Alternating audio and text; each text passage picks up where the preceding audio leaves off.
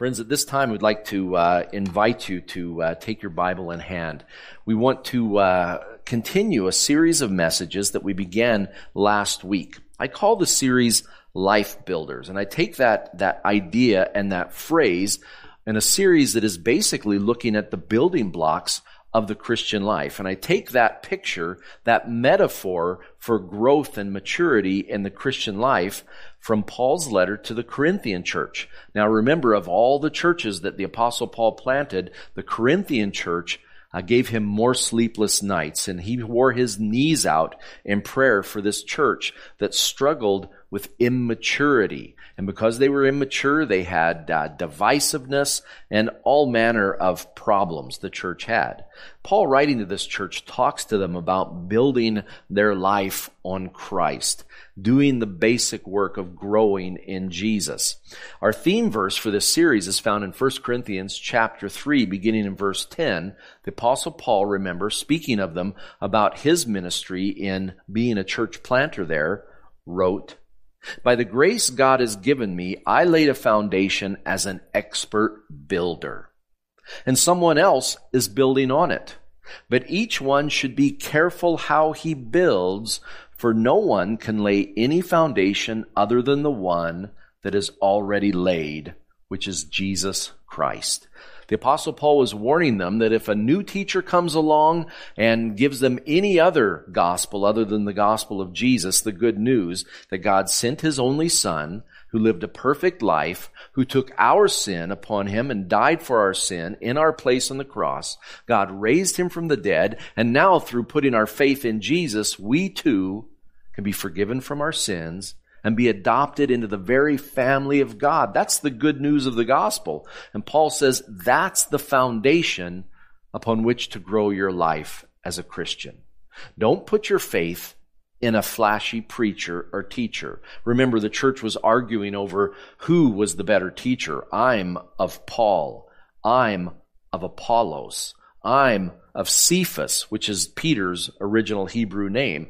People were choosing sides and, and finding corners to, to, to, to dwell in. And Paul said, don't do that. Build your life on Jesus alone. So last week we talked about that foundational truth, the beginning of your Christian life. That is when you ask Jesus to be your Savior. You were born again, spiritually. So spiritually, no matter how old you were, you were a baby. And babies have built into them, they don't have to do it intentionally. It's built into them to grow. And God, in our spiritual DNA, builds growth in and maturity. And He wants to see that naturally occur in His children building up our life in Christ. And that's what we're going to look at different areas as we go through these weeks leading into the Easter season. But today, I want to still focus on the foundation because it's that important. It's important because many people in their early days as a believer, or if we're honest, when hard days come later, the storms of life, sometimes we too may struggle with doubt and worry and fear that perhaps our foundation hasn't held. That maybe that decision I made all those years ago, maybe I wasn't sincere enough. Maybe I've done something. Maybe I've let a besetting sin or a bad habit grow in my life and put roots down. And I feel that maybe I've lost my salvation or I'm not a believer anymore. And I have fear that if I died today, I'm not sure that I would go to be with the Lord. Because of that, we want to talk about the assurance, the living hope that all of God's children have as part of who we are. It's built into us. I've called today's message Safe and Secure. One of the beautiful pictures of God that we see in the Old Testament, in the prophet Isaiah, it pictures God as a shepherd. And he walks with the mother, the ewe sheep by his side, and in his arms, close to his heart, so it can hear his heartbeat, he carries the little lamb, the newborn, the immature, the young. God carries the young believer in his arms. And we take comfort and assurance from that. So today we want to talk about assurance, having assurance of salvation. And I think it's important to talk about because if you don't have this, brother and sister, at the beginning of your Christian walk, you will struggle in many ways throughout your life. There's just a number of ways you'll do that. Part of that is you may have fear. The Bible says that God's perfect love casts out fear. But if we don't have assurance of salvation, we will always be in fear. I remember back in my seminary days, I say seminary rather than Bible school. Bible school is where we have our undergraduate degree. I went to North American Baptist College up in Edmonton and I got my bachelor's degree there, uh, a Bachelor of Arts, Liberal Arts and Religion. But then seminary, I took a master's degree called the Master of Divinity, which is a, is a professional pastoral degree. All of that to say that one of the courses we took in seminary, I remember it was an elective. It wasn't a requirement. It was one of those courses you take just to fill out or put a tool in your toolbox. And this course was called Spiritual Autobiographies. And it was fascinating. We read the autobiographies of many Christians, men, women, young people throughout the last 2,000 years. Some of them long time ago, like St. Augustine, his spiritual autobiography, his story of his birth and walk in Christ. And we read it right up until modern times. Now, one of those that left an impression on me because it was so, it was so unpleasant to read was of all people, John Bunyan. John Bunyan was the author of Pilgrim's Progress, who many of us know that apart from the Bible in the English language, for many, many years, for decades, for centuries, it was the most printed and read English book apart from the Bible. Pilgrim's Progress, which was a story of uh, a pilgrim who gets saved and then he's called Christian. And it's really an allegorical story. Not my cup of tea, but it was very meaningful to Christians over the years. Well, you expect a man to write a Christian classic to be a great man of God, a lion of the faith. And his autobiography was called Grace Abounding to the Chief of Sinners. He quotes the apostle Paul, grace abounding to me, the chief of sinners. So that tells you right now, he thought he was the chief of sinners. Well, he talks about his great burden for his sin, his sense of burden, that he was carrying his sin and he was going to go to hell when he died. But the trouble was, even after making a profession of faith, putting his faith in Jesus, he continued to struggle thinking that he was still not forgiven he couldn't accept the forgiveness of God. Or he would think, maybe I've committed a sin that is just one sin too far, the unpardonable sin that God can't forgive. And so he was in anguish. One day he would feel good about his salvation, the next day out the window. He'd be in complete despair and in tears. And it was, it was bordering, as you read that book, on, on mental illness. It was crazy. The man needed help. And eventually God brings that help. I believe it was like a miraculous healing of his heart and soul and body. And it came in the form of, he was just in prayer one day and he was reading scripture. The wind blew and the curtains at the window blew in and he felt God's spirit bring calm and peace to his heart and assurance. And he never doubted again. It was like a switch was thrown. But he struggled for years, and I don't want anyone within the sound of my voice to be struggling in the same way today. Because what does fear lead to, especially for a young Christian? Well, we look to meet that fear and meet that need in our own power. And if you don't have assurance of salvation, you are going to turn to man-made rules. You're going to find a legalistic teacher and a bunch of loveless, mean-spirited, legalistic people, and you guys are going to try to follow the rules and be holier than everybody else, and you're going to be a little club and one of those little cultic churches that build walls instead of bridges. Don't get me started. You're going to be a loveless, legalistic, hard-hearted person. But if you have assurance of salvation, you blossom like a flower. And you who have received and glory in the love of your Savior It overflows from your life into the lives of others, and you draw people to Christ rather than pushing them away. That's why, friend, you need your foundation sure in Christ. And we're going to do that over the next few minutes. I want to point you some, to some passages from Scripture. First thing, I ask the question, will our foundation in Christ last? I look at the picture in that house, and that's a homeowner's nightmare, a foundation that is broken down, and the house is lost because the foundation did not last. But how is it for you in Christ if Jesus is the only foundation to build your life on in Christ? Does that foundation last? Well, to know that, we turn to God's Word, the Bible. And we'll be in mostly in the Gospel of John, the first letter of John, and some of Paul's epistles today. But I want to turn right now to John chapter 11. Ask, to answer the question, will our foundation last? And in John 11, beginning in verse 25, remember John 11 is Jesus going to Bethany to, to meet with Mary and Martha after the death of their brother. And they are struggling because they had faith that Jesus was going to come and heal Lazarus. Jesus, he tarried for a season. He waited. He didn't come when called. And Lazarus died. But now Jesus comes and brings resurrection power. In doing that, talking to the sisters, remember in talking to Martha, beginning in verse 25, Jesus said to her, I am the resurrection and the life. He who believes in me will live even though he dies. And whoever lives and believes in me will never die. Do you believe this? Yes, Lord, she told him. I believe that you are the Christ, the Son of God, who has come into the world. Now, what Jesus is speaking of there, as we see as a great theme of the Gospel of John, is just that eternal life.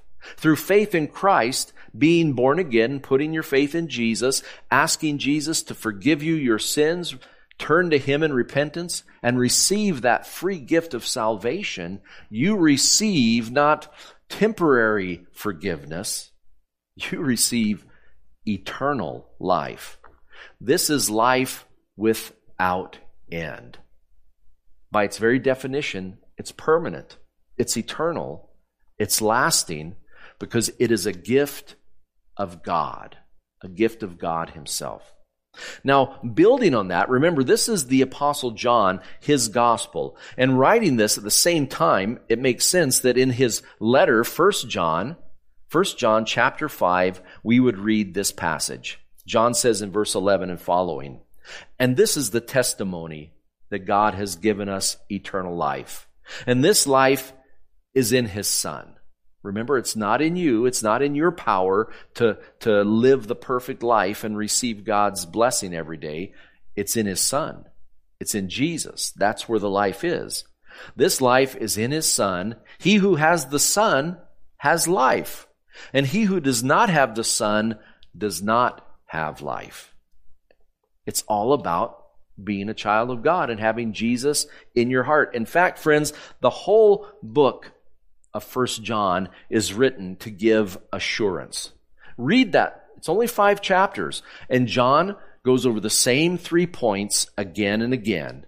He said, these are the true marks of Christians. Because remember, in the early days, there was a lot of confusion over who were true followers of Jesus. There were false teachers and false followers. John says to be a Christian, you need to have faith. Put your faith in Jesus alone. Just Jesus. I'm the way, the truth, and the life. Gospel of John. Put your faith in Jesus, and if your faith is in Jesus, you naturally want to obey His word. And in doing that, you do it not as cold legalism, but the third point is you love God and you love others. The love of Jesus flows through you. Faith in Jesus, obeying the word of Jesus, and the love of God and Jesus flows through you. That's what the whole letter of First John is all about. Our foundation in Christ is permanent and eternal. Now, a point I can't stress enough is our second point today. We understand it's a gift. We're saved by grace, but who keeps us? It's also, friends, get this, you're saved by grace and you are kept spiritually by grace. I don't know how often I see it mixed up. People say they agree, yes, you're saved by grace. It's a gift of God. But to keep it, to live that Christian life and hang on to that salvation, it's all on you. It's done by works. Saved by grace, kept by good works. Now there's a whole branch of theology. We won't go into it today. It, it, in part, it came out between uh, a conflict with Calvinism, a group in the church that stressed very strongly that believers are elect, chosen by God before the foundation of the world, and they only believe that because it's taught in the Bible. But these people rebel against that, saying, we're for human will, free will. I believe we do have free will, but our free will falls under the sovereignty of God. It's within His will. But they thought it was opposite ends of the rope. And, and in fighting for free will, they said, well, if I have free will to, to choose Christ, I have free will to reject Him later. It kind of, it was a logical argument they played out, I think, too far. They painted themselves into a corner. We call it Arminianism after Arminius, a, a Dutch theologian. And it's kind of a caricature. I'm simplifying a lot, but what they basically do is think that, yes, you can lose your salvation, but then you can get it back again. But oh, had a bad day, you lost it again. But then you can get it back again, but then you can lose it again. And I know there's a lot of Pentecostal and charismatic churches that have this at its foundation, and it makes for a it makes for a, a schizophrenic Christian life. You're coming and going, you just don't know. There's a lot of confusion. You have to be assured that your foundation is secure. We do have bad days. We do stumble. We do need daily accounts with God. And John has promised that if you confess your sins, he's faithful and just will forgive you those sins, cleanse you from all unrighteousness. You're not getting saved again. In fact, the book of Hebrews says, if it was possible for a Christian to lose their salvation, it would be impossible for them to ever get it back because they would have to crucify Christ all over again. That puts that saved, lost, and saved again idea right out the window. It's not possible. Saved by grace, kept by grace. And one of the most beautiful passages in the Bible is our text for that. We often quote Ephesians chapter 2, verses 8 and 9, but you have to start a little bit earlier. Let's start a little earlier in Ephesians chapter 2, verse 4. But because of his great love for us, and that's where the grace of God comes from. It's his love and mercy for us. Because of his great love for us, God, who is rich in mercy, made us alive with Christ. Even when we were dead in transgressions, it is by grace you've been saved. And God raised us up with Christ and seated us with Him in the heavenly realms in Christ Jesus, in order that in the coming ages He might show the incomparable riches of His grace expressed in His kindness to us in Christ Jesus. For it is by grace you have been saved, through faith, and this not from yourselves. It is the gift of God, not by works, so that no one can boast. For we are God's workmanship, created in Christ Jesus to do good works, which God prepared in advance for us to do. That passage is incredible. It says, God's love and mercy and grace saved you. God's grace will keep you as his precious workmanship. You are created through faith in, in God's grace. You are created as something that God will point to throughout the ages as an example of his great love. If it was kept by works, God couldn't point to us through the ages. It would say, oh, they trusted my grace, but then they had a bad day and they lost it. No, you are kept by God's love. You're saved by grace and you're kept by grace as well. This is a wonderful promise, but there's so many promises of salvation and the perseverance of the saints throughout scripture. It's where the old hymn, I call the next point, Standing on the Promises. Those were my two favorite hymns as a little boy. Standing on the Promises and leaning on the everlasting arms. And it's interesting, both of them speak of the perseverance of the saints, that those who trust in Christ will last throughout the ages. There's so many promises to point to, so much good news in God's Word. For instance, John chapter 5. What did Jesus say in verse 24? I tell you the truth. Whoever hears my word and believes him who sent me has eternal life and will not be condemned. The grammar there is never will be condemned. He has crossed over from death to life. Stand on that promise. You will never be condemned. You will grow in grace, and throughout the ages, Jesus will point to you as a living example of the love and grace of God, the eternal Word of God. Philippians chapter 1 says something very similar. Philippians chapter 1, verse 4 to 6. The apostle Paul reflecting on how much he loves the people in that church, how much he prays for them. He says, beginning in verse 4, In all my prayers for all of you, I always pray with joy because of your partnership in the gospel from the first day until now, being confident. That's the assurance we all have. You have not fear, but confidence. Being confident of this, that he who began a good work in you will carry it on to completion until the day of Christ Jesus. It means that God is at work in you. You are the clay. He is the potter. He is forming you and making you. We have good days, bad days as we grow in grace to be more like Jesus. But it's God's work, not our own. He's working in us and through us. Some people think it's just the opposite when they look in Philippians chapter 2, where we hear that we should be working out our salvation with fear and trembling.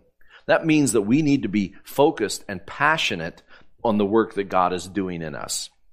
That word working out doesn't mean our salvation depends on works. As we saw in Ephesians, we're saved to do God's work in the world, not by our good works. But the word working out means to bring to the appointed conclusion. God has a destiny in mind. Have you ever watched an artist and you see the first few strokes on a canvas and you look at that and for all the world you do not know what that's going to turn into. But then as the artist goes and adds line upon line, it becomes clear. This is God at work in you. Early on, it's hard to tell. You're still a lot like you were before you met Jesus, but as God continues to work, it comes into focus as you grow to be the woman or the man that God desires you to be as His child. And God brings that to its conclusion. We're confident, Paul says, that God, who is at work in you, will bring it to its perfect conclusion. Oh, we have so many things to build our assurance on. Wonderful one. One of the wonderful ones is that one of the promises is that you are sealed by the Holy Spirit. Now, the picture on the screen is what we often think of as a seal, an, an old seal of a letter. they would close the envelope, they would melt some wax, and then they would take a seal like a signet ring or something and put their mark in it. So when that seal was broken and the letter was open, we knew the letter had been secure or not. Well, that's similar to the ancient seals that the Bible talks about. I have a picture, though, of a papyrus letter that is sealed from ancient times. Now look at this. The seal, seal instead, of being beautiful, beautiful red, red, wax, wax the, seal. the seal, and that's a papyrus from Egypt, that seal is made out of clay. The ancient seals, they would take a wet lump of clay. First, the letter, whether it be a scroll made out of animal skin or a papyrus letter that was folded up a number of ways and then tied, and then the cord tying it would be affixed with wet clay. There was no way to untie it without cutting the cord or breaking the seal. And then in that wet clay, a seal would be pushed. The wet clay, once it had that seal pushed into it, that was called a bulla. Funny name. I have a couple bullas I want to show you the next slide. These were found beginning in 2015 in Jerusalem, in the ancient city of David, just south of the Temple Mount. These are clay seals that sealed official correspondence. One of them bears the royal seal of King Hezekiah, the godly king that we read about in the Bible, especially his ministry and life through the prophet Isaiah's time. There's Hezekiah's seal, which it's on the left, and that kind of startles us because most religious people's seals did not have pictures on them because that would be like idolatry. Hezekiah's seal has two pictures. It has a scarab, a winged beetle, and if you look on the right hand side, you see that hook, that cross with a loop on top. That's the symbol of life from Egyptian teaching called the Ankh. Both of those are Egyptian symbols. And we say, why would a godly Jewish king, king of Judah, have Egyptian symbols on his seal? Well, if you read in the Bible of his time, to protect him from the Assyrians, Hezekiah made a pact, an alliance with the Egyptians. Isaiah warned him, don't depend on those Egyptians. They're the most, most undependable, undependable bunch. bunch. Don't put your faith in them. Put your faith in God. But Hezekiah, as you see from his royal seal, he was cozying up to the Egyptians. And so this correspondence was likely to or from Egypt. And he wanted them to know that he was on their side by using those symbols. And amazingly, just recently, we found a broken seal. It has no pagan imagery on it. And it says two words, Isaiah, prophet. Now, the second word, prophet, has the last letter of the four letters missing, but it's obvious that that's what it's saying. So we have an actual seal of the prophet Isaiah, probably to or from the king. Isaiah sealed it. Now, why were those seals important? They said this is the property of the one whose seal it is. It was the property of that person. It was, had the authority of that person. And that seal provided the security of that person as well. They gave their power as security over wherever their seal was. If you bore the seal of the king, you had his protection. So friend, when the Bible says that you are sealed with the Holy Spirit, you have God's authority and power and protection upon your life and on your salvation. And that's put so beautifully in Ephesians chapter 1, beginning in verse 13. Paul writes, And you also were included in Christ when you heard the word of truth the gospel of your salvation.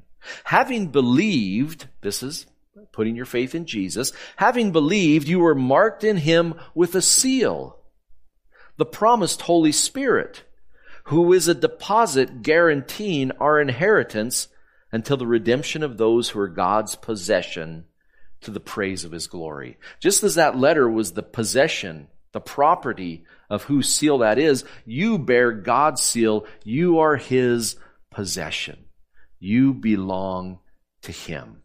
It's not incumbent upon you to keep your salvation. You have the power, the authority, the seal, and the indwelling Spirit of God as a guarantee of what is to come our salvation and redemption.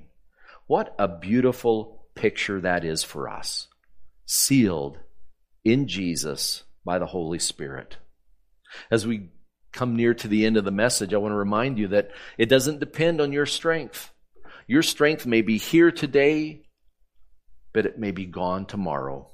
I've often thought that if my salvation depended on me, I would be in a lot of trouble because sometimes, depending on when my most recent meal is, is my attitude.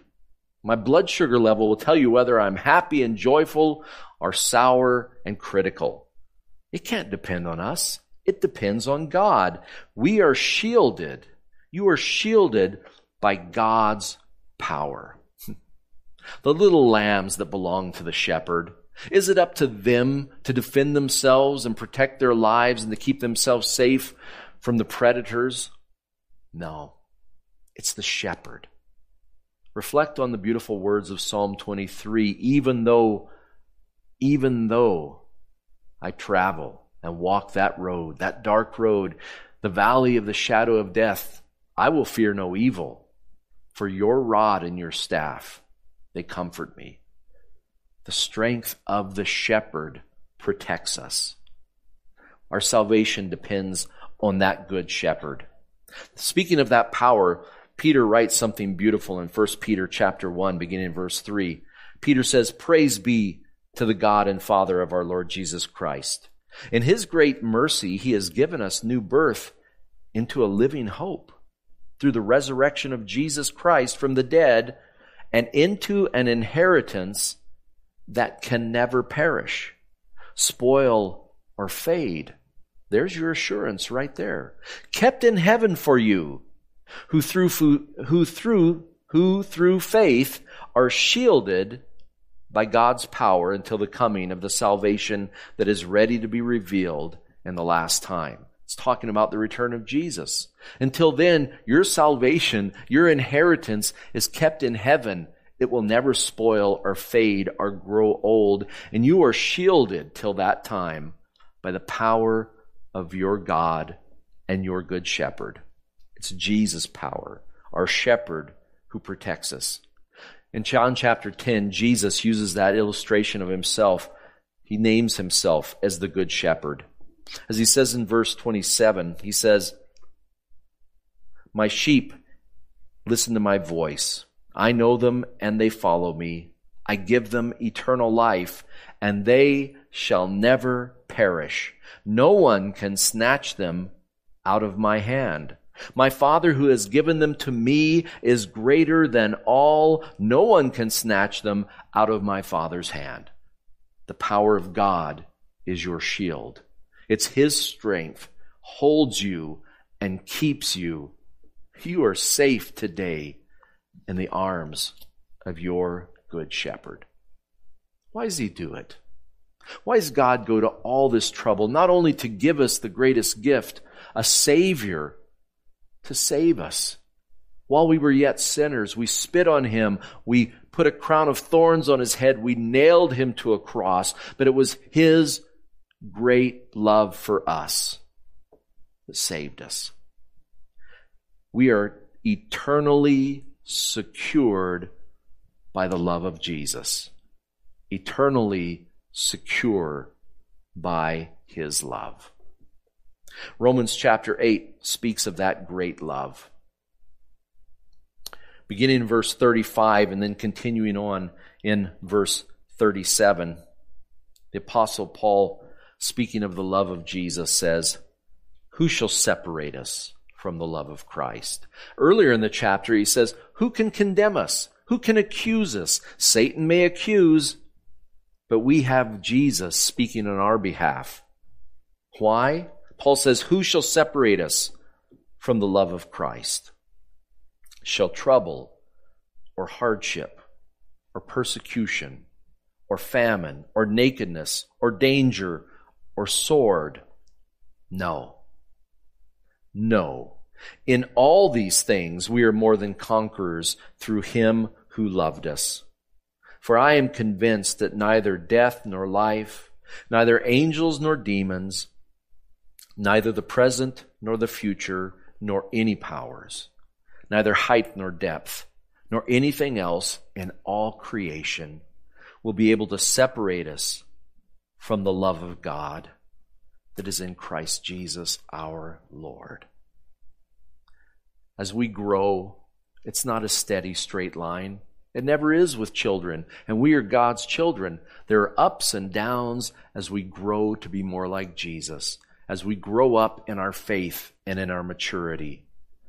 On those stumbles, on those down days, don't think that you've lost your faith don't, or you've lost your salvation. You are in the love of Christ. You are in his heart. You are safe in his arms, and he will never let you go. It doesn't depend on us. He who began that good work in us will carry it on to completion in Christ Jesus. And rather than giving us the feeling that now we can kick back, we have our fire insurance, we're safe, and we can live a life to please ourselves, because we are transformed and changed by the love of God, we become passionate followers. We want to tell the world about that love. And we want to put a smile on our Heavenly Father's face by the lives we live, lives of love for God and for others. Let's close in prayer, but as we pray, I'll invite the worship team to join me on the platform for our final song. Let's pray. Heavenly Father, Lord,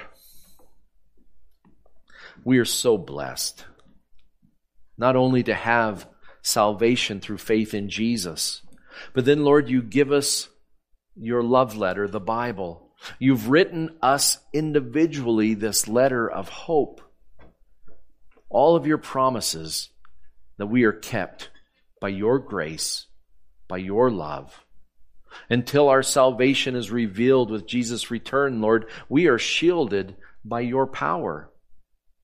Father, may this give us the confidence and the joy to share our faith day by day, knowing that we are safe and secure in the arms of the Good Shepherd. Lord, bless us with this hope today and help us to share it with a world that in this time of fear and COVID and control, Lord, may we share the good news of Jesus and the fact that there is nothing in this world that we need fear because we are safe in the arms of Jesus. Help us to share that living hope we have day by day with those that cross our path. This is our prayer. We pray it all in, all Jesus', in Jesus name. name. Amen. Amen. God, God bless.